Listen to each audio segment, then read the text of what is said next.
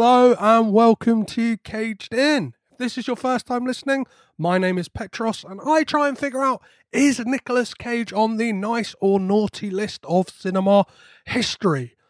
I say that analogy because obviously we're two days away from Christmas and it's been a it's been a bumper packed festive treat for you over on Caged In. If you haven't listened already, yesterday uh, I released an episode about the new Cage film Jiu Jitsu with James Rodriguez, where we give a total spoiler free conversation about that film and let you know whether it's one you need to put in your stocking or leave well away from your tree.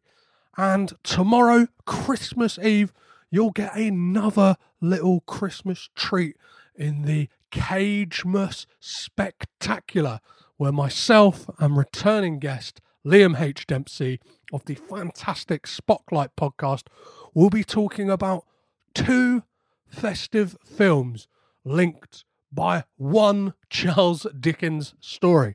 Of course, we will be talking about Christmas Carol, the movie, the 2001 animated adaptation, as well as Richard Donner's 1988 Scrooged. So please do listen to that.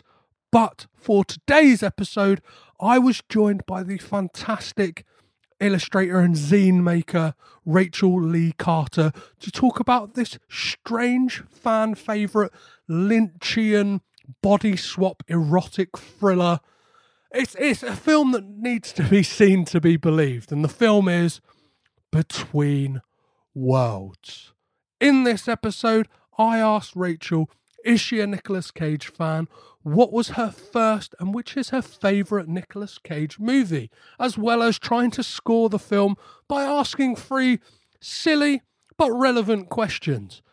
Does he have bad hair? Does he freak out? And does he do a crazy voice? If you haven't seen this film, please do pause the podcast now if you'd like to watch along. You'll be able to find a handy Google Doc in the show notes that will tell you if and where the film is streaming. The moment, it only happens to be the UK and the US. If you are a listener and you are based anywhere in the world, please do let me know and I can update that file so it's a a nice resource for Nick Cage fans, caged in listeners across the world to kind of go, oh, that's changed from there to there. It's, it's an open source doc, so you can add to it, you can change it. Or if it's not open source, you can always ask me and I can make it so anyone can change it.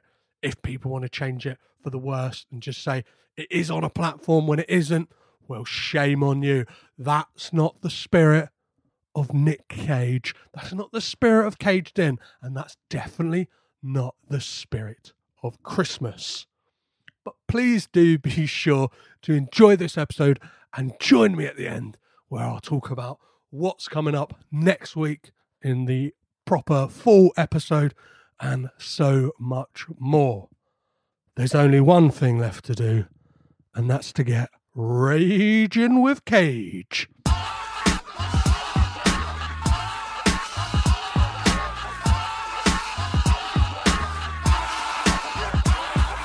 A mere victim of circumstance or the butt of a cruel cosmic joke. Nicolas Cage plays Joe, a down on his luck trucker who tries to do the right thing and his world spirals out of control from there. I'm, of course, talking about Between Worlds. I'm joined this week by zine maker and self confessed Nick Cage fan, Raechel Leigh Carter. How are you, Raechel? I'm great, thank you. Thanks for inviting me on. It's it's it's genuinely my my pleasure. I'm just this wild journey has managed to get me to speak to so many different Cage fans in or yeah, even people who have worked with him in the past, stuff like that. So it's it's it's always I feel humbled anytime someone says, "Yeah, I'd love to come talk some Nicolas Cage." Um, so before we get into talking about Between Worlds, I always ask my guests three questions. The first one seems redundant because, yeah, you wouldn't you wouldn't you, you wouldn't uh, publish a zine that is dedicated to Nick Cage unless you were a Nick Cage fan. Yeah, it feels quite redundant to ask you whether you are a Nick Cage fan or not because it's quite evident that you are. Um, yes. How did the, how did the zine come about? Before we before I jump into my other question. Well, um, I'm a big fan of Nick Cage, and um, I, a little back history. I used to run a blog about Klaus Kinski, um, and I was planning on um, reviewing all of his watching and reviewing all of his films and interviewing people who worked with him, which I was doing, and I was very um, happy with it and enjoying it and everything. And then this awful story came out about from one of his daughters about how he'd sexually abused her, and I thought oh, I can't do that anymore. So it was just just terrible.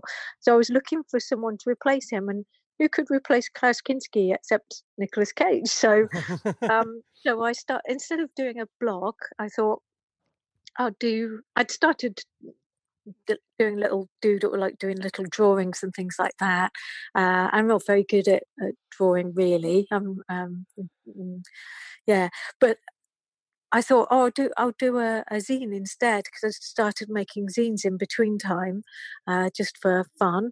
And uh, I thought I'll do a zine instead of a website. So um, I just do some drawings and write about Nicolas Cage's films, and that that's that's how that all started off. Really, um, he was a replacement for this hole in my life, which was um, previously filled by um, Klaus Kinski. And I know Nicolas Cage has said previously that he kind of saw himself as being like the the um, um, Californian Klaus Kinski or something. So, um, so it's well, kind of kind of fitting. Well, it makes perfect sense as well that he'd eventually find his way to work with Werner Herzog. Um, imagine it was a great honor for Nicolas Cage to do that if he kind of sees himself in that lineage. Um, uh, but to your zine, like you say, you're not good at drawing. I think you encapsulate like an essence of Nick Cage that is perfect. Like, uh, and I, I've I've actually got it here in front of me, and like, yeah, for the listeners, for someone who says they're not very good at drawing, the the the, the, the illustrations in this are great. It's just kind of, as I said, they encapsulate this kind of cage-like spirit, as I've kind of found with, uh, yeah, even even myself, kind of recording as many podcasts as I can as quick as I can in almost like a, a cage like work ethic. Yeah. So yeah, my my second question always to anyone mm. who's on the podcast is what was the first Nick Cage film you remember seeing? Um it was Raising Arizona is the first one I remember seeing. Um uh but but I hadn't I didn't sort of know who Nicolas Cage was, if you know what I mean. But yeah, um, yeah. It, it, it was later and uh, really, really and truly. Um, I, mean, I'd seen him in lots of things, but uh, Wild at Heart really uh, took me by storm, and uh, I, I, love that film. But um, I love loads of other films by Nicolas Cage, of course. But uh, but I think it was that because I'm a very big David Lynch fan, um, but but yeah, the first one I I remember seeing, although I'd actually seen Rumblefish and things, but of course he mm. got a really small role in that. But you know, the the first time I remember seeing Nicolas Cage was Raising Arizona, I think. And what would you say is your favourite Nick Cage movie? Oh, good lord! Now that depends on the day because I've got several favourites, and um, um, Wild at Heart is one of them, and Mandy is another one, and Joe is another one, and I don't know, you know, I, I, like different ones on different days, really. But I, would say those three are, are, three of my very favourites. Those three are fantastic as well. You kind of mm. get to see a, a real range of uh, Cage in those ones, especially Joe. I watched that for the first time recently, and it's very good, isn't it? Wow, what what a what a like. I keep likening it to everyone I speak to about it. it's kind of the how Adam Sandler got like toted for like Oscars like this year. Um, it was that kind of role. It was something that was against type. Obviously, by that time, Nicolas Cage had pigeoned himself, or like had been pigeonholed as this kind of he'll do anything actor, and then yeah. he did this kind of performance out of nowhere in a fantastic like all the cast in that movie are like outstanding but yeah, especially him. Uh, Yeah. unf- And it didn't get a lot of attention, did it? no, that is, really? that, that is that is the thing. That is like, I and I, I hate to think it's only a theory of mine that it, it possibly is that kind of the that was the early start of Nicolas Cage becoming the meme that he has like since kind of turned into. So I think a lot of people possibly thought, "Oh, it's Nicolas Cage. I won't give it the attention it deserves." And yeah, I will. I, I will sing that film's praises until Mm. until the bitter end. Yeah, because I think like in in my zine that I do, um, I said in the intro, it, it just kind of drives me a bit mad that but people who haven't really seen any of his films or they've maybe seen one or something just say, "Oh, he's always in terrible films." And okay, we know he's done quite a lot of films that don't really matter, but he always makes them better. Um, but they don't, they haven't seen the good films, you know. So so everybody just writes him off as this weird actor who's who's always shouting or you know um, making weird gestures and uh, so on, and all these memes, you know. But but they don't give him a chance and and actually think about watching some of the other films. They just say he's always in weird films. So that drives me a bit mad, really, that people say, oh, he's terrible, he's a really bad actor. And I just don't think that's true anyway. And um, and I think he's uh, he's not given the right kind of attention. So yeah, sad, isn't it?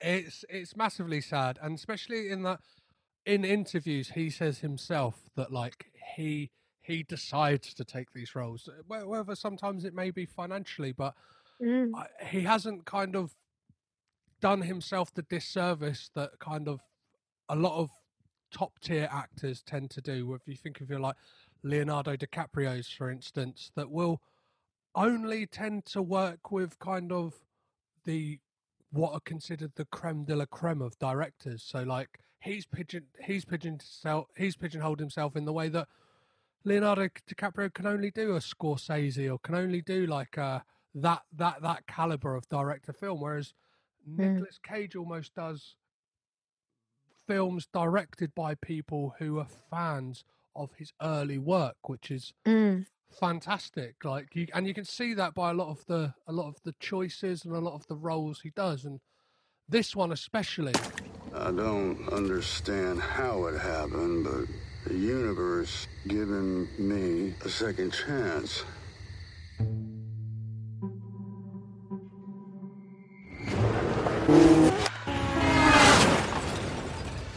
I need your help with my daughter.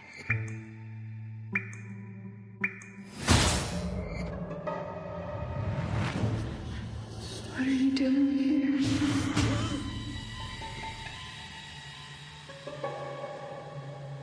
Without your help, my daughter would be gone now. Try and get some rest. I brought her back. You brought someone back.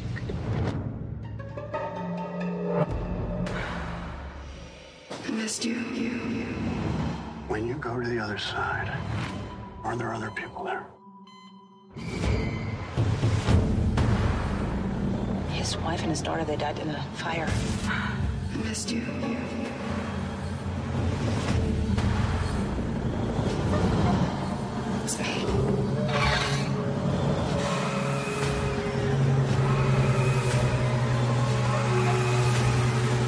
Don't you ever leave me alone again.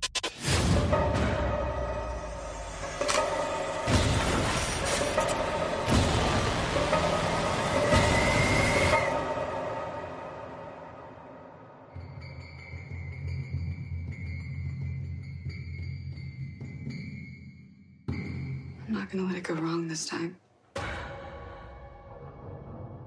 It's great that you mentioned you're a fan of David Lynch because it it makes sense why you pick this why you pick this uh, film to talk about. Uh, so yeah, shall we? sh- Let's just try and make sense of this kind of hodgepodge of of, of a movie, and I say that in like I've just watched this, so I'm kind of still kind of processing it myself. But what is it that made you pick to talk about uh, between worlds.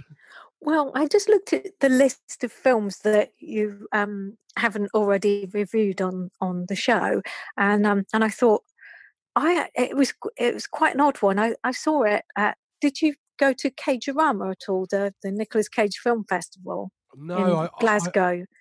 I've I've never been. I've I've I've always meant to, but um, Mhm. yeah, a lot of a lot of life got in the way. Yeah, well, um, uh, in um, at Cagerama 2, I missed the first one. I, I didn't know about it in time.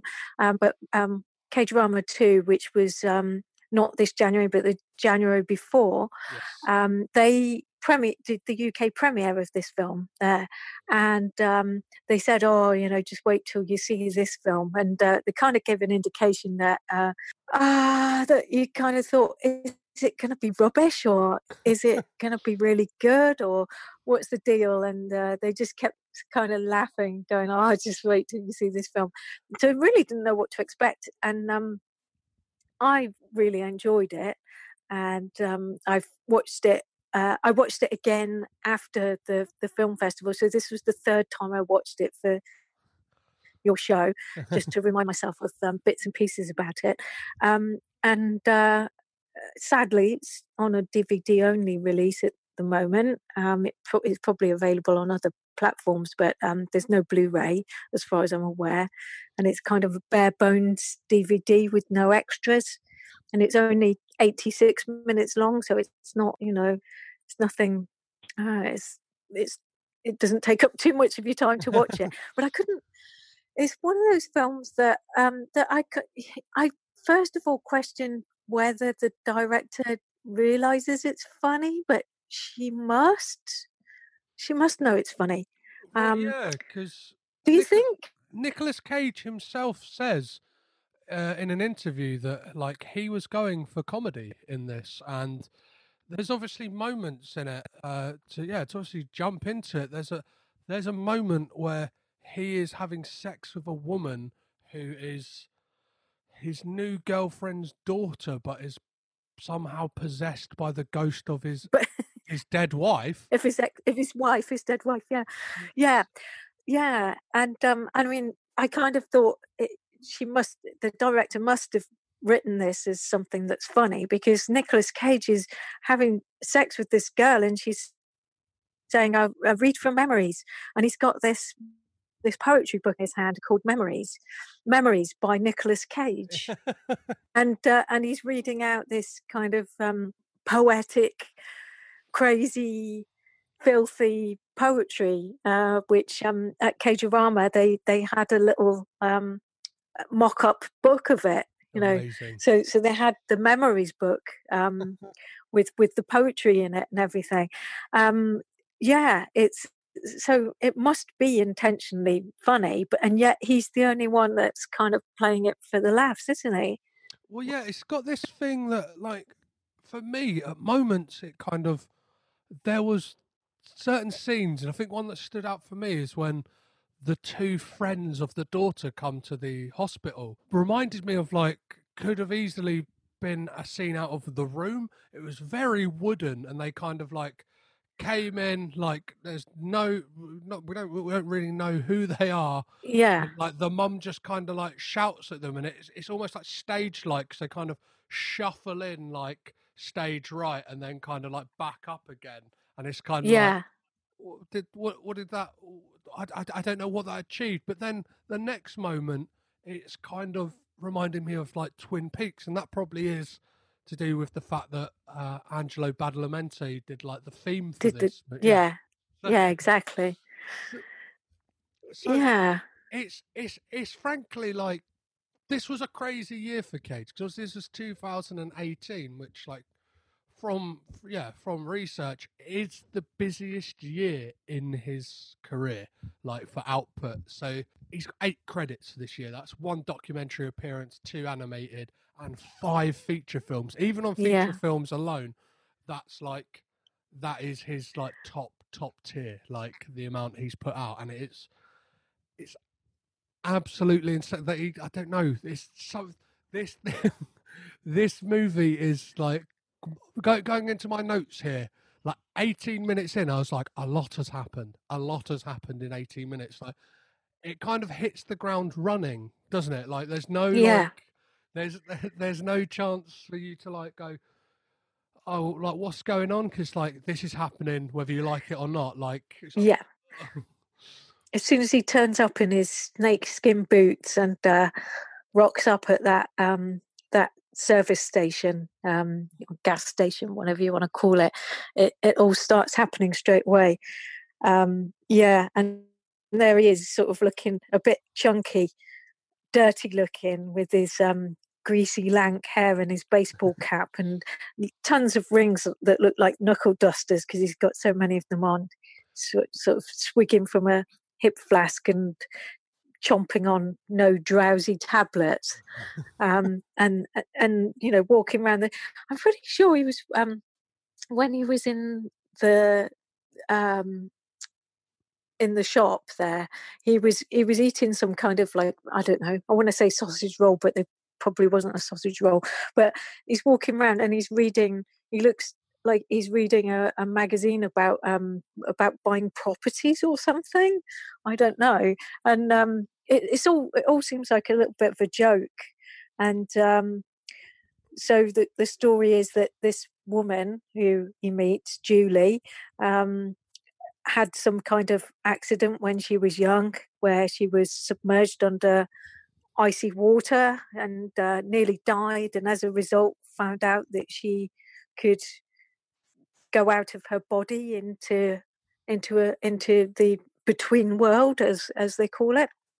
And uh and since then you know she's putting her skills to use because her daughter's currently in a coma after a nasty bike accident and um and she's being throttled by some guy in uh why she said that is a friend of hers and she asked him to do it but why they've met in in the toilets of a yeah of a I- gas station i don't know I, I, I Um, didn't get that, and it, like for me, her kind of like power, like to, like within the first half hour, I was thinking, oh, this is this is essentially like Flatliner's light, but like kind of merged with like an erotic thriller. It's like if if if if Joel Schumacher's yeah Flatliners was like let should we make should we make Flatliners sexy?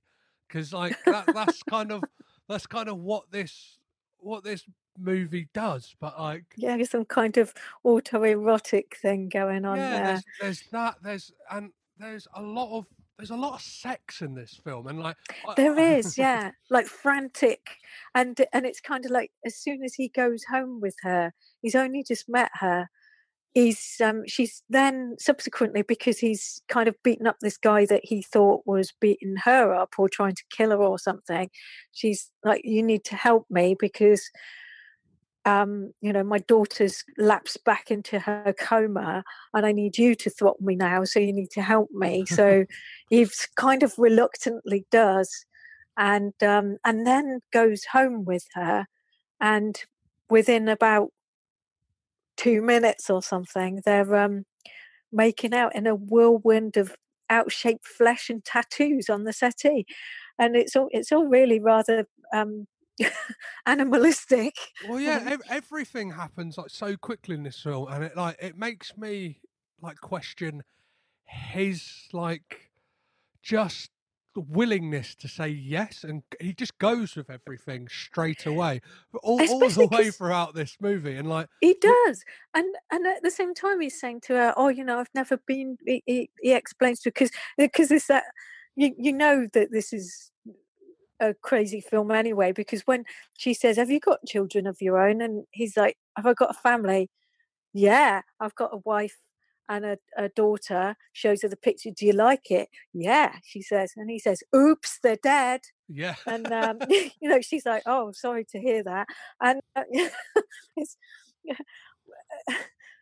you don't, you just don't know what he just kind of he says to her what what has this all got to do with getting strangled but he just just you know he goes along with it he takes her to the hospital he waits with her he goes in and sees her daughter and you know even if he'd felt some kind of responsibility for the fact that he'd disturbed her being throttled by this guy the fact that he stays in the hospital and says he's going to stay awake to let her know when her daughter comes out the coma, and he's supposed to be going on this job, um, taking this load over to Biloxi or wherever he's going, and um, and he just stays there with her and goes in and sees her daughter, and it's when the daughter sees him um, that she kind of um, goes back into a into a coma, and that's when his dead wife, the spirit of his dead wife, goes into this girl's body. So she's no longer Julie's daughter Billy.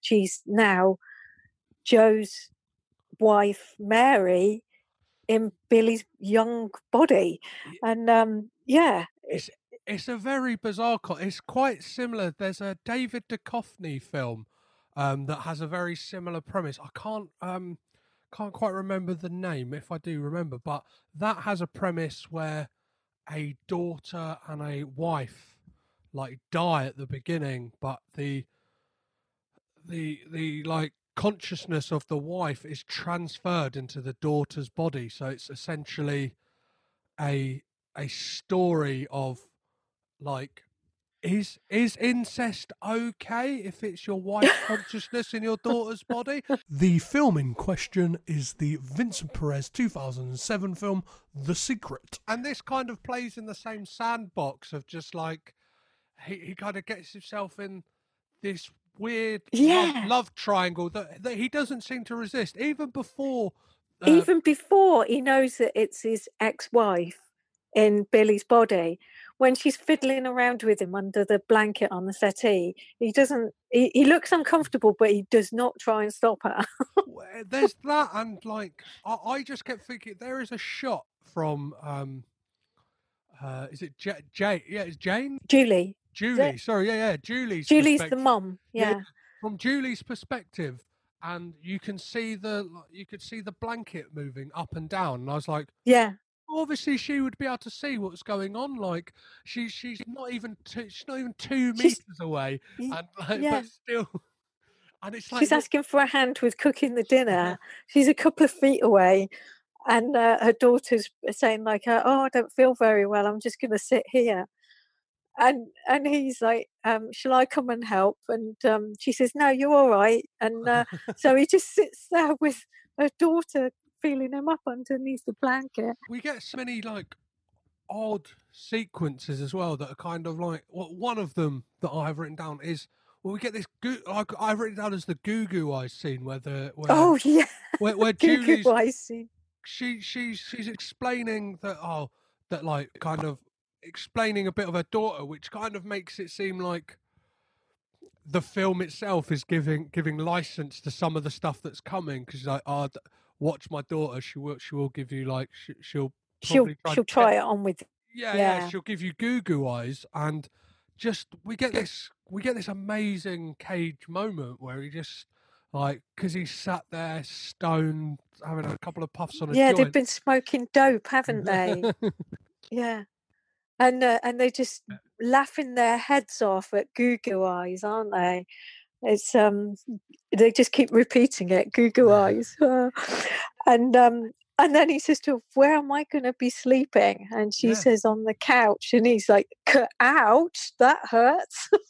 well, the, and and then and then it leads to again just just another bizarre moment of them of them having sex again, and he's qu- he's quoting The Exorcist. He's quoting the scene where Linda like a Yes. crucifix, and like he's not only just quoting the scene, he's asking her, "Have you seen The Exorcist? Do you Yeah. remember this scene?" So giving yeah. the audience a mu- like giving the audience like chance to catch up and go, "Oh yeah, I do remember that scene." Why you Yeah. talking about it during sex? Yeah, and and there's Billy, the daughter, watching them having sex on the settee. Um, yeah, uh, it's um, it's very strange, but of course, you know, we're we're kind of beginning to wonder: is it his what? Because she's hinted, she has put hints out there.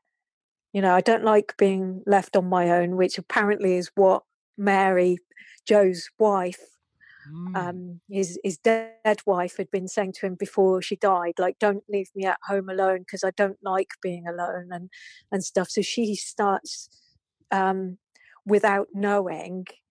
Well, eh, she does because it's apparently Mary's spirit in the body, but she just starts saying things to him that he he's a bit aghast, and uh, he, she does indicate to him that she she's known him a long time, and he just looks like I, I don't know what you're going on about and um but there she is and and so basically billy's in the room and it's not billy but it is the the dead wife mary standing there watching her husband having um exorcist sex with um with julie on the settee Well, like I'm not sure if I missed this in in the film, but uh, are we told how long his wife and daughter have been dead for? Like, is this is this a two recent? two years yeah Two so it's it's two years yeah but um because I, I i think that the idea is that um that his wife uh because it turns out of course that you know, you know spoiler but she's seeking revenge you know by going into billy's body that she's been hanging around because there's a there's a point where the nurse turns up later. So the nurse that's in the hospital and has um uh, brought Billy back around from her coma, um, meets up with Julie and says, like, you've, you know, you've been interfering in things that you shouldn't have been. And it gives an indication that she is also capable of doing this or she knows about this, this process of um, going in the between world and pulling people back into back onto earth away from the deadly world and um and she uh she talks to her about it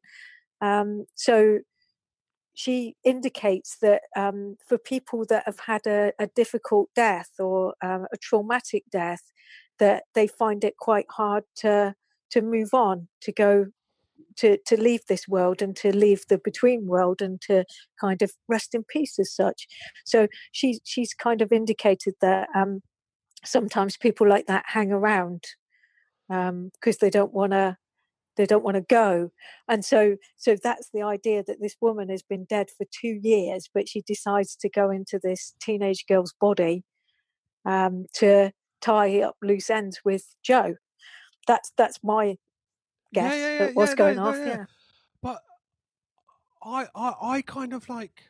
I, I was left at the end of it. I, I I was left at the end of it very confused. Like, and, and I'm sure we'll get to uh, the the final final scene of this film. Kind of like, um, left left me confused in many a way. But I was just like, a lot of it I was confused at. It's like, what what revenge was she seeking for? Because from from what we hear, he kind of just because he was a trucker yeah, he was. Yeah, yeah. His, it's kind of the thing. Like she knew what she was getting into, and like Yeah. there's there's kind of like this moment that because it the the it really goes off the rails. I think when eventually like Billy and Joe, uh, well, bi- bi- Ma- yeah Ma- Mary, Billy, um, and Joe go go to like seek their old life, and we see like we well we see both their old house how it how it used to look slightly, Yeah.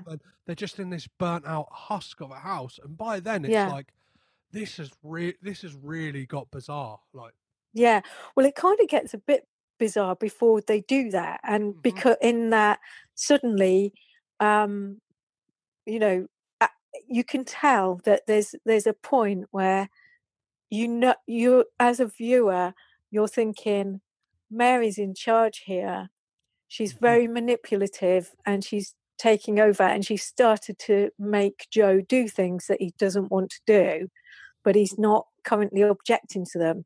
Um, because at, at the point where Mary Billy, whatever you want to call her, suggests to him that they go round to to to Billy's uh, boyfriend's place. So there's uh, Mike and Rick, the two dopey dope dealers. They go round there because for some reason they need some money. I don't know what for. Um, so they uh, they go off in a in a car, and she goes to see these two guys. Shows up, opens the back door and lets Joe in, and Joe and um, Joe has to knock them out. But of course, he, you know, he, he knocks out Rick. Which one's which? She, he knocks out. I, I think Mike's Mike's the. I think Mike's her boyfriend. So he knocks out Mike with a, a baseball bat or something, and um, he ends up sort of accidentally shooting Rick because Rick pulls a gun on him.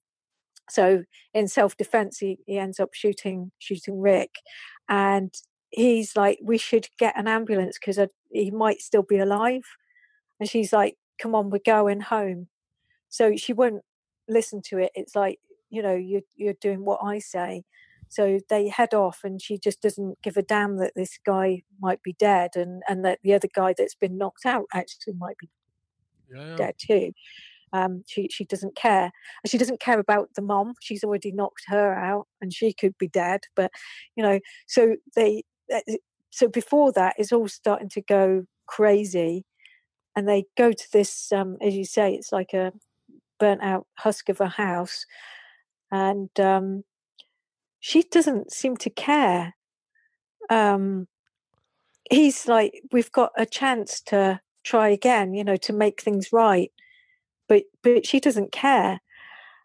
She you can tell that she's she's Yeah, really quite manipulative and vindictive and everything and that that perhaps it's not you know what he thinks. So he was having what looked like a fun relationship with Julie you know didn't seem to be doing very much apart from drinking and having sex and smoking drugs but at least he was having a nice time and suddenly Mary Billy comes between them and uh, and ruins that relationship and uh, and um, you know he he explains it because of course he gets caught in the act um, when Yeah, which is like, well, but I think preceding to that, we get this amazing, like, you don't see them enough, a like a, a double dream sequence, a nice little, fa- yes. a nice little fake out double dream, dream sequence where we get we get Nicolas Cage spraying um, Billy down with a hose in this Yeah. kind of and like I, wa- I I- briefly want to talk about the way he's dressed in this film because from oh my se- god yeah. from seeing like footage and photos of him in real life, this doesn't seem like too much of a stretch from the Nicolas Cage like wardrobe, even down to the rings and like I think yeah if you swapped out the um trucker cap for like some kind of cowboy hat cowboy hat, Yeah.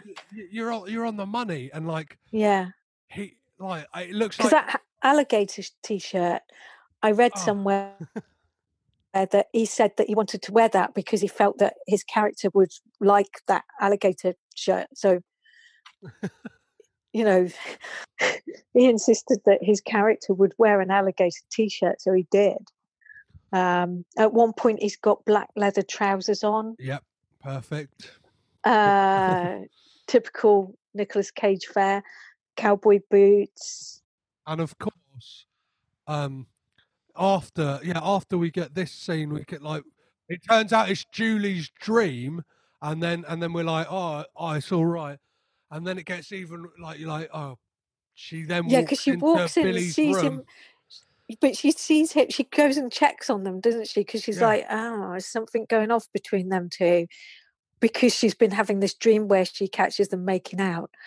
And then she walks in and checks and he's fast asleep on the settee there but he's having a dream about billy isn't he Yeah, it's it's it's it's, it's like for a film that is 86 minutes, like I would say a good 20, if not more, is just sex scenes. Like I cannot stress that. enough. Not that I'm a prude and that is like that. Like Yeah. I'm like oh, but like there's there's so much more story but, and the- avenues. but they're not can- sexy sex scenes No, at all no, no, are they it's just like like um a lot of I, i I- don't know like thrusting well, I've I've been looking on IMDb, and uh, I love to look at what people obviously write about films. Like I try and not look too much because it can sometimes depress me. But uh, yeah a lot of them, like I'll I'll, I'll pick one out just because I've read some great ones. Uh, there is yeah, a lot of them are really against the sex in this film. So, so this one is uh, a, a one out of ten, and the headline of this uh, review is "Yikes!" with an exclamation mark. So that should be "Yikes!" Um, this has got to be the worst Nicolas Cage movie I have ever seen. So so bad. Not a single good thing about this movie. He's just gross the whole way through. So many disgusting sex scenes. Nobody wants to see that. I kept hoping something would happen to redeem this movie, but it never happened. Don't waste your time or money. Fortunately, it was free rental, so only thing I wasted was my time. Well, do you know what? The sex scenes. There was one. Did, did you see there was one sex scene with him and Billy, and he still had his underpants. on. yeah, there, there was a few. Well, there was a few continuity errors. Like, um, yeah, like there was a, there was a there, there was there was another one where a bra came off, and I think it was the first sex scene with Julia. Bra came off and then was back on, and then again and back on. Like, and I just thought I didn't notice that, but um, but yeah, I can believe it. Um, yeah, I, I, I they, didn't care about the shape of the bodies or anything either, did they? Because it's fair to say Nicolas Cage was like he'd piled on the pounds a little bit. Um, he must have been comfort eating or something at the time, so he got he got a pot belly on him, and he didn't seem to care about that. But um, the same with um, I don't know how you say her name, but you know um, Franka Potente. I don't know how you say it Yes, yes. um she she also didn't look at her best you know um and again there was no but then that kind of appealed to me because it was like these are normal well i say normal people they're not normal at all really but but you know what i mean it was not um it was not glamorized in Oh, any yeah. way and you know so there was that about it uh, um i suppose billy was supposed to be quite um young and sexy uh, and yet she was walking around in um a t-shirt with no bra and uh, so t- clingy t-shirts and uh, but she kind of had wonky breasts and she constantly had erect nipples so one of the nipples was about four inches higher than the other. That is that is actually one Um, thing I have but in my notes. yeah so there was yeah. Is just nipples in all caps because because I'm pretty sure I'm pretty sure uh, Penelope Miller pretty much like I've never seen someone before act with their nipples so much in a film. Uh, and I, I went that I went is throughout that is very true I went throughout this whole film as well, um, thinking that Penelope Miller was in uh, Happy Death Day and Happy Death Day 2U, and then to realise it's another actress entirely. Uh, oh uh, but they look the spitting image of each other, and I was like, no, it can't, it can't not be her. And I was like, I don't know. It's uh, Oh. Yeah, uh, do, do, yeah do- maybe hmm. no, no, it's Yeah. just, it is a different actress, yeah. But uh, Penelope yeah she's Miller, this one was in hellboy or something wasn't Yes, she yes. I, i've not seen it but yeah this this penelope mitchell she's in um hellboy uh, um and um I I mean, in terms of the, the acting, I mean, she I didn't think she was bad. She was playing a stroppy teen, um, so she was quite good at it. And she was quite good at being vindictive. But the one who I really did not rate at all, and luckily she didn't have much of a role anyway, was the real Mary, um, played by Lydia Hearst. Yes, Um, yes. Um she was, I thought she was appalling. She didn't have much to do, but when she did it, it was just like, oh my god, you're the worst actress I've ever seen. well my my thing possibly like my only theory on that is they did look they they kind of had like an uncanniness to them that they looked cl- like close enough alike but further enough away in Mm. that like you could see to the see con- the difference between them. Yeah. Yes, but like, but then when you see Mary, it's just another thing I don't, I didn't quite understand about this film is that obviously Mary does look like Billy, like uh, uh, when we see her. So I'm not sure why, like, uh, Joe wasn't freaked out in any way that like she she looked I like guess- her as well. Like, but not not too much. I mean, like there was some kind of resemblance, but not too much. But I think um, you know, so the the slight resemblance between them, and then the fact that she started saying things that Mary Yes. had yes. said was obviously freaking him out a bit. Um, but it was only when she was clear with him that, you know, she started saying stuff like, I know all about you. You know, I know that your dad used to beat you up, which kind of crops up later. And I don't really get this. And I, I oddly, I don't remember seeing this scene before. And this, this is the, this was the third time I'd seen the film and it's right at the end when there's a flashback to when Joe was a kid and his dad was bullying him and his mom, Yes. and he shoots him.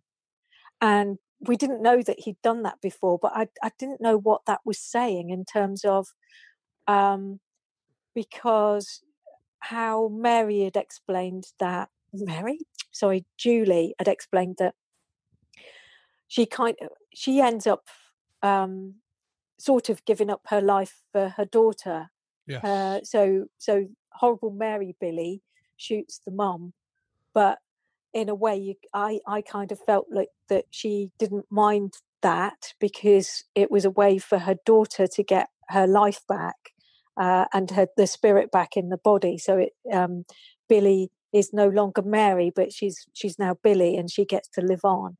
So I didn't kind of think that Julie would have minded too much, other than that she lost her life but at, at, at the same time um i can't remember where i was going with that point yeah so so julie knows that um if she if she dies you know if she goes out of her body she can bring back uh billy but i didn't know what this um joe shooting his dad was saying I, I and like. what what if that had any relevance to the story at all Well, yeah, I felt closure at the end of the film. It kind of it kind of made sense. I didn't quite understand. Well, maybe like because he had the longingness to be with his family that Joe, in like a a fantastic scene just to watch because just how batshit crazy oh my god is yeah of of Yeah. him uh, dousing himself in petrol and, and then the leader of the pack's playing for Yeah. some unknown reason. yeah we get Yeah, he's got a jack in the box in his hand, covering himself in petrol and, lights a cigarette and putting a cigarette out on his Yeah, chest. yeah. And Um, it's and we get this amazing CGI flames that like yeah, you could see as a no expenses spared. But like that scene, yeah, the scene it it kind of it felt cheap to me that scene because it's like this hasn't given us any closure as to like but in a way, did it because um because Mary had set fire to the house, and this was the thing is that she reveals to him because she's she's a real she's a real bitch really. Mhm. Um, so in Billy's body, there she is saying, you know, I, I I didn't mean for the house to burn down. You know, I killed our daughter because you know she's basically explaining that she wanted to cause him pain because he'd go off in his truck for three days. You know, and she didn't like being on her own. She was obviously crazy. So she killed the daughter. She wanted him to come back and find them. So she hadn't intended really to set fire to the house, but she'd been smoking or something and um, a cigarette had the Yeah, house yeah. had gone up in flames and she had planned for him to actually find them and so that it would cause him great pain for having left them just to go out and earn money to pay as he says pay the mortgage and um, you know pay the bills and everything she couldn't understand that that he was only doing what he needed to do and that he didn't actually want to be away um, he, he was doing it for sensible reasons but um, so in a way him setting fire to uh, causing a fire again in the house setting fire to himself. And he started seeing the spirit of his five year old daughter walking around and he's and he's going oh it's a it's a brilliant moment. And um you know with the jack in the box and that Yeah, he's yeah, like let's let's go and play. And then he's going sarah sarah sarah and then he, he just carries on saying it and his mouth is no longer moving but the words sarah are coming out of his mouth constantly and it was just like i, I think we were all peeing ourselves laughing in the cinema when we saw that um it was just amazing. So I think, in a way, it, although it's not kind of a, a, a brilliant closure, it was like a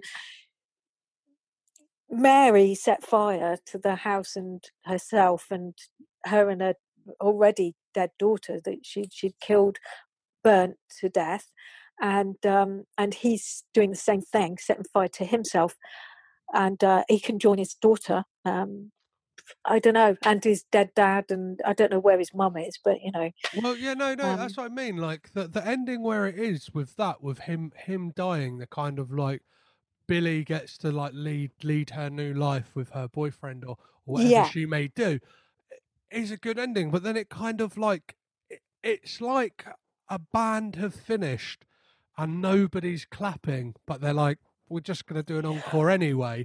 And that's what you get with this like tacked on scene. It's like it's giving, yeah, it's giving me nothing more. Like I didn't, Yeah. need, I didn't need this, and it, it's No. added nothing to the to the story. and and it just apart- confused me Yeah, yeah, that, yeah. that it was like how how what does this mean what what does it mean like what the fact that joe killed his dad who was clearly you know eh, there was lots of physical and mental abuse going off in Mm. his family um the fact that he killed his dad what what does that, that mean you know i yeah I don't, I don't quite, I don't quite get it. The only kind of explanation I can seem to think about is whether it was the director, because obviously, yeah, the director of this movie, um, Maria Pulera, wrote, directed, and produced this movie. Yes. So obviously, yeah her fingerprints are all over it. And as Yeah. we've discussed, there's very much this trying to to tap into the vein of David Lynch and especially Twin Peaks, and it just felt like I don't know. I, I, I'd imagine it, it it was her who either put that back in, as you said. You you don't remember seeing it before. I'm Yeah, I, I mean, I, I usually have quite a good memory for these things. And of course, like the first time I saw it was only a year and a few months ago. And then I saw it again after that. So probably about a year ago. And I've watched it again. And I do not remember seeing this scene before. I don't, I don't know. Well, I could have easily have Yeah. missed it. I, I, I, I was ready to like um. I watch it on Netflix. I was ready Yeah, because you like. kind of thought the credits were going to come up at that point, didn't you? Yeah, and it's only because you hear like voices in the black. I'm like, hey, hang on a minute, and then Yeah. like, I I had to rewind as well because obviously the to me the film had ended. So I think maybe I'd like checked my phone or something like that. I had Mm. to rewind to see if there was some kind of like postscript to say like, I don't know, like X amount of years earlier or just to kind of give that scene some context. But obviously, apart from the name Joe, then then it kind of like had me thinking like, or maybe like this is I don't know. Has the whole film been like a thing inside of his mind? Is this?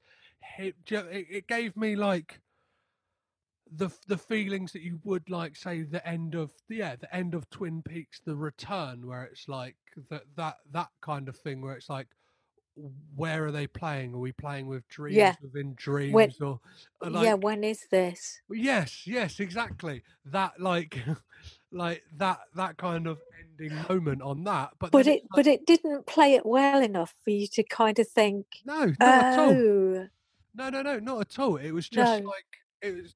It was like the film's only eight. Well, yeah, it's only eighty-five Eight- minutes. yeah, Let's yeah. let's tack on this minute-long scene, or, if that, on the end to kind of bump it up for the DVD. But it it felt like a, del- a I don't know, a deleted scene that didn't need to be there, or just yeah, Yeah, didn't- it- yeah, uh, yeah. It's almost like they kind of forgot. They thought like, "Oh, we'll cut this out. We won't keep it in." Because in terms of backstory, there's there's not a lot of backstory. there's you do right at the beginning. You see you see this this girl or two girls underneath the icy, uh, you know, a, a lake that's iced over, and they've they've obviously fallen in this lake. And at first, you don't know what that is.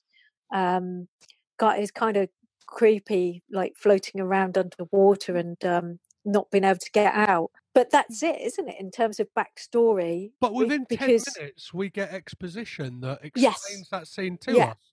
yeah, Whereas, I don't know if if we had got that scene at the start as well, and Yeah. then and then had kind of like yeah, heard about Joe's like, then heard oh like his wife, yeah, well like Mary saying to him about like, oh like I know I like I know everything about you.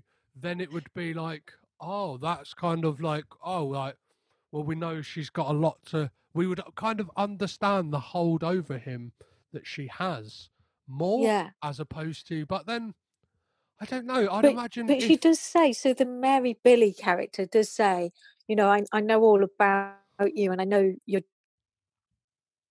dad used to, to used to beat you, and okay, that kind of um, oh um, what do they call it? Um, a, a delay. But it's like we don't need to actually see that. You know, Yeah. you've you've indicated that his dad used to beat him, which is kind of like perhaps that you know that would have passed. It would have passed as a I'm proving to you that I know about you because I'm telling you that you know you you you used to say that your dad used to beat you. I am Mary. I know you, which is Billy trying to convince him that she's Mary and uh, in Billy's body.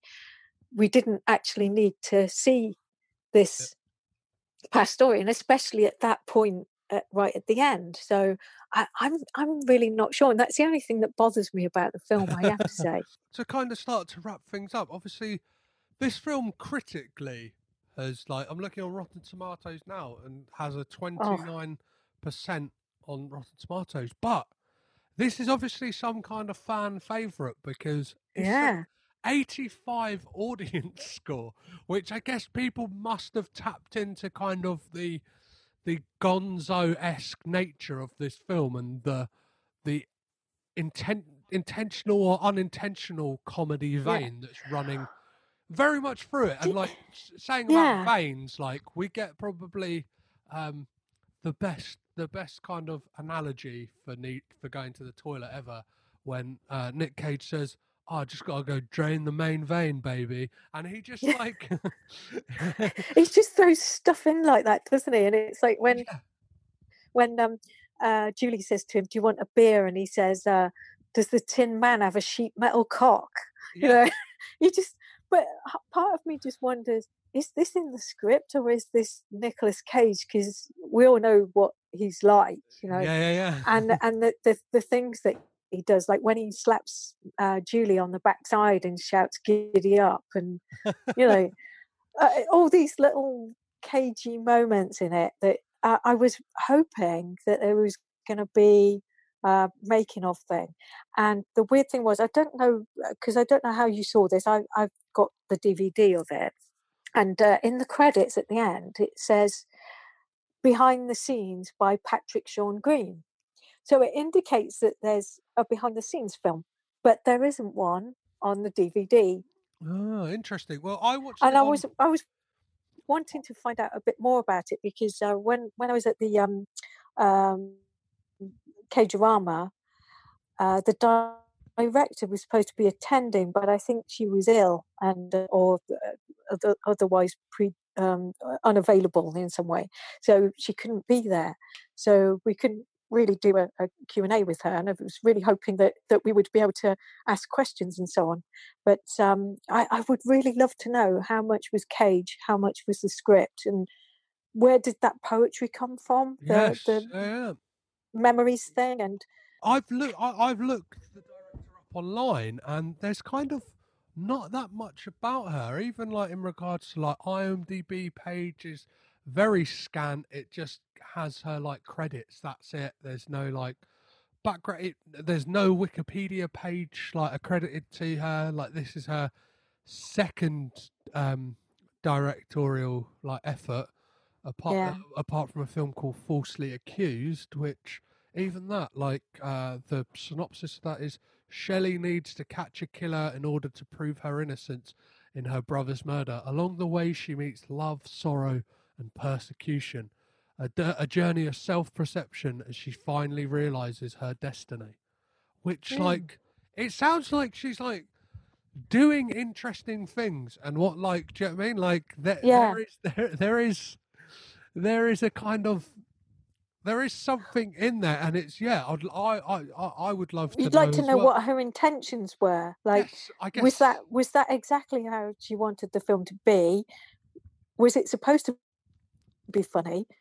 Um, was Nicolas Cage making it more funny than it was supposed to be, or you know, was it all scripted? And eh, you It's- know, it- it's something like unfortunately I, I do worry now like especially when a film like this kind of gains the momentum in kind of being like uh like a late night cult hit for its like humor in the in the same way of like the room and like retrospectively it's it's very it's very easy for directors and the, all those involved to kind of say like oh no the the comedy's intentional very much as Tommy Wiseau does or even um Yeah. Neil, Neil LaBute the director of the Wicker Man remake he said oh no we intended it to be like a, a, a comedy and it's like no you just like like you failed at making a horror film but the cards were stacked against you because you were dealing with oh, I don't know. That was surely that was funny when um, Nicolas Cage um, kicks that um, that woman. yeah yeah no, no, I is- mean, that it- was hilarious. it is funny i just i just don't think that they like intended to make it funny i just think like it was like it was funny by by the ludicrousness of it as opposed to Yeah, like they should have just called it something else yeah and said had inspired by Wicker Man or something. I don't know, but well uh, yeah as we've yeah. seen in the last year we had Midsommar which is very much uh wick uh, uh yeah wicker man but in the scandi in, in yeah, in that was very good though, wasn't it? It's fa- fantastic. Yeah, and I could talk Yeah. about that film all night as well. But um, this, yeah. Um, before I let you go, I always, Yeah. I always, always end with uh three, three questions, and um, the three questions are I kind of use them to rate the Nicolas Cage films. I'm, I'm yet to find out what they actually tell me, and maybe one day I will once I've watched them all. But, uh, the the first question is always. Does Nick Cage have bad hair in this movie? Oh my god, yeah. Um, in this movie, it it looks like it's his own hair though. For once, um, it's it's lank and greasy, but I think he's doing that for the character, and um, and he's wearing a, a baseball cap, and I, I guess it's uh, uh, it's covering it up for the most part. Um, yeah, uh, yeah, he does have bad hair in this film. Yeah. Amazing. And uh, the next question is Does Cage have a weird voice? Does he do anything crazy? Obviously, he's known for. He's known for going out there with his voice at times, whether that be Vampire's Kiss or like um, Trespass. oh my God. If you've ever seen Or- that, that's a that's that's a voice and a half. and and and, and what's it? Is it called Never on a Tuesday or something like that? Have you seen that one where he makes a guest appearance yes, and I- he's I'm- got that incredibly high pitched voice and um uh.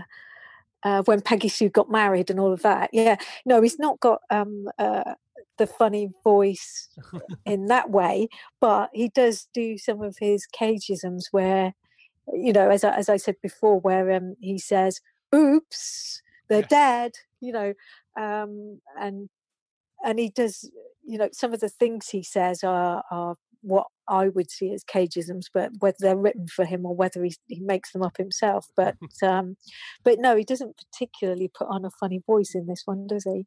no. I don't think. I don't think anyway. And the final question I always uh, ask is Do we get a classic Cage freak out in any way? Do we get do we, do we get what people like a lot of people now tune in to, to see Cage do, as it were? No, not really. Um, I, I don't think so actually. Um, as I say, there's there are some good cage moments in in that it's hilarious when he when he does some of his crazy gestures and um and uh, some of the the things he says some of some of his uh, some of his dialogue is quite amusing um my my my favorite well one of my uh, one of the funniest moments is when he comes into the kitchen after uh, Julie's caught him in bed with Billy, and uh, and he's like, he doesn't say sorry. He's just like, you don't understand. It's Mary, and he's there with his um um. I think is it an alligator or a crocodile t-shirt? Is it alligator? Alligator t-shirt anyway, and uh, and some kind of um, animal print underpants. and when she says like, "Put your trousers on, you're disgusting," or something like that, and he's like, "Oh, you, what what makes you say that?" or something, you know, along those lines. And there he is, just, just stood there in the garden in, in his in his pants. Um, but no, there's no major freakouts in it, really, are there? I mean, the, and- the good the, the the thing is the chucking the gasoline all over himself and setting fire to himself, but it's not a cage freak out. Well, for a film that is just it is so nuts and like it's so heightened, it's we do get a restrained, somewhat Mm. cage. Like it was sp- probably because most of the time he spent like having sex in this film. Uh, having sex in the film and you really do have to suspend your disbelief because um you know the the whole storyline is just crazy yeah, that that um that these people have um you know one girl's left her body and uh, a, a, a dead wife has entered the body and is walking around the earth um you know um behaving as such but she's got yeah it's like one of those body switch films isn't it um, yeah, freaky, know, fre- freak, freaky, friday Yeah, freaky cage day. Yeah, well, yeah, freaky, freaky cage day. Yeah, um, well, yeah. So uh, an older lady, not old because she wasn't old, but an Yeah. older lady in a teenager's body. You know. Um, Well, before I let you go, there's like a couple of weird facts about this film that I found out. That oh, good. this is the third film that Cage has done that's uh, set in or filmed in Mobile, Alabama. The first being uh, Rage or Tokarev, I think, depending Yeah. on people, Whatever you call it. Yeah. where, wherever you live, and uh, yeah. the USS Indianapolis Men of Courage being the second, and Ah. whilst like after this came out, uh Cage like there's brilliant footage of him online wearing a cowboy hat and kind of swaggering around, and he's like accosted by the mayor of Mobile, Alabama, who presents him like not in some grand ceremony. It does seem kind of again like he's doorstepping him. Um, he presents him with a key to the city. Actor Nicolas Cage certainly does seem happy to be in the city of Mobile. He must like it here. He keeps coming back. And now he's being honored by the mayor. But whether you're making movies or not, I've got a key to the city here for you. And that key will get at you in any door that you want to get in. I'm not sure that you need that. I think you can probably get in anywhere in Mobile that you want it. Thank you, and I just want to say, uh, Mayor Stimpson, that uh, this is my third movie here. And uh, each and every time I've been in Mobile, I've been welcomed with great hospitality and friendship. which is just like, and, and he kind of has this bizarre speech where the the mayor's like being like, "Oh, obviously, like we we know we know you wouldn't be like turned away from any door in Mobile, Alabama, because because uh, you're Nicolas Cage, but like." Here's a key to the city anyway, which will access to any door, and it's like, okay, like it's a very like, and it's like, had the mayor or anyone in his team watch this movie, like because I, I'd like I think there's one mention of Mobile, Alabama, but like it's not really like it's not a tourist video for the for, for the city, and it's it's quite a bizarre film as well. Like in in, Yeah. in some of the best ways. Um, I'm going to have to look out for that video. You might, I- you might send me a link, eh? yeah, yeah, yeah, I will definitely send you a link, and I will post it in the show notes to this episode Yeah. as well for people listening at home. Um, and this is, by my recollection, the most common name Mm. of character that Nicolas Cage Yeah. has ever played. So the first being Windtalkers, and then uh, Bangkok Dangerous. Yep. Of, of course, Joe, Joe, in yeah. 2013. And it looks like, well, it's certain that Yeah. soon we'll be getting a time. Cannot wait. That Nicolas Cage is is is a Joe again, obviously ex- playing. Yeah. Yeah, yeah. What what are your thoughts on that before I let you go? Oh, I cannot wait to see it. I loved that program. Um, it was just, you can see why you'd want to do it because there's so much to go on there. And I can imagine him doing that voice Uh, I could see it straight away, and I can see him like doing his hair like that. I I think he'll go all out for it, and he would love to hang out with the wild cats because he, he's crazy about cats, isn't he? And uh, uh, yeah, I, d- I just think he'd love to do it, and uh, there's so much for him to to go on there because uh, uh, uh, Joe Exotic is a larger than life character, and the story is amazing in and of itself. So goodness knows what they're going to do with with a TV series. Um, yeah, I I, I cannot wait. Amazing, amazing. Well, before I let you go, Raechel, um, yeah, if anyone wants to keep up to date with what you're doing in regard to zines and stuff like that, where's the best place for people to find you? Well, um, I'm on Twitter, and um, my uh, Twitter handle, if that's what you call it, is at Tiny Noggin, which is T I N Y N O G G I N, and um, I I've um, currently got um, it's the the zine that you've read, Nick Cage Actor for Hire. It's number one of a series, and uh, in the first issue. Um, there are, I think, seven films that I've reviewed and drawn pictures from, and uh, that's available in my Etsy store. And my Etsy store is um, also called Tiny Noggin, so you can find me on there and just uh, um, Google Nick Cage actor for hire. And I should be doing a second one in that series um, shortly, uh, just because I've been a bit lax on that side. I have been doing drawings, and um, but it's just get getting enough together to for the next issue. But I really should because um, people have been mentioning it again recently, and uh, and I felt bad that I've I've not done it. So um, so I need to crack on and do some more because as I wait, because the idea being that I review all of his films or write about all of his films, he, he just keeps making more and more all the time. So if I even if I just do seven an issue, by the time I've done another issue, we'll have done another seven films. Uh, although lockdown might hinder him a little bit, but you know, um, there's there's so many in production or um, in post production or what have you that um, each time you write about a film, another one's replaced it. That's for sure. So you must find that with your with your podcast. Well, yeah, we're we're we're looking at like just this year alone, there is four films that are in post production. One of them says Mm. filming, but a lot of like um um articles and that do do, do say it's finished, which is like uh, Mm. I I think that Perhaps the yeah. the third part in a mood trilogy, which is Wally's Wonderland. The title of this film has now changed to Willy's Wonderland, which I think is going to be a fantastic Nicolas Cage film. if- I'd like to see that. Yeah. well, like I'd like to see all of them, as you know. But you know, um, but yeah, I am looking forward to it. Um, Amazing. Yeah. Well, Raechel, I'll let you get on with your evening, and it's been Yeah. an absolute pleasure having you. thank you the so much. No worries. Thank you for having me on. Perfect. Perfect. Thank you. Thank you.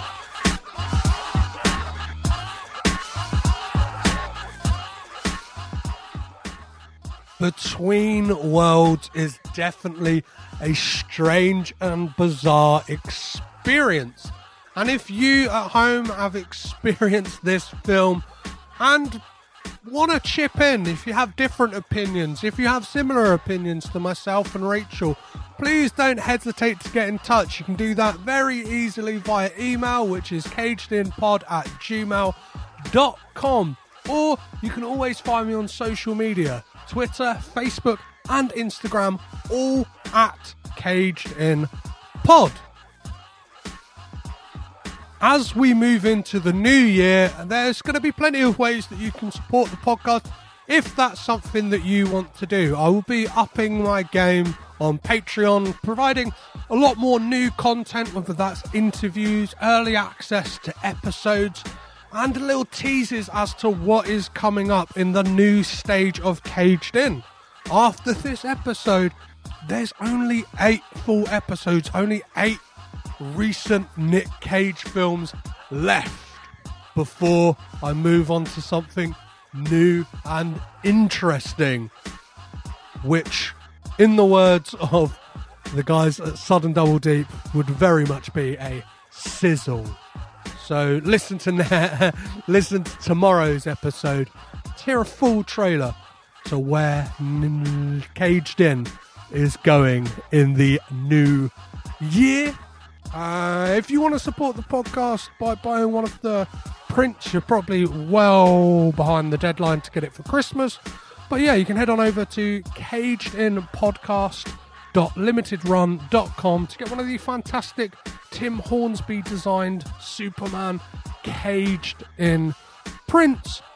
The easiest way in which you can support the podcast is heading over to whichever podcast platform you're listening on. If they have a rating and review system, just leave a five star rating and a glowing review. And make sure you subscribe. Apparently, that is the one that means the most. If you subscribe, it jigs about the algorithm and more people can hear about this podcast. More people can kind of join in this cage gang we've got going on. So, yeah, if you could do that, that would be amazing. And um, if this is the last episode you listen to before Christmas, have a very Merry Christmas. If not, I'll catch you tomorrow for a very special caged in Christmas spectacular. Or if not, please do join me next week when I'll be joined by writer and comedian Chris Martin. No, not the lead singer of Coldplay, to talk about a score to settle. And I will tell you already, this is a real doozy of a film and a real doozy of an episode. So do be sure to catch that one next week. As always, guys, I've been Petros Patsidis. I've been caged in.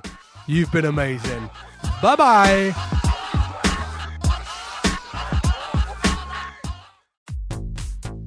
This podcast is presented by the Breadcrumbs Collective, home of the Pod Charles Cinecast, Caged In Coppola Connections, A Drooptown Limerick, Maine, Franchised, and many more to come. Our shows are all presented ad free and made possible by listeners like you.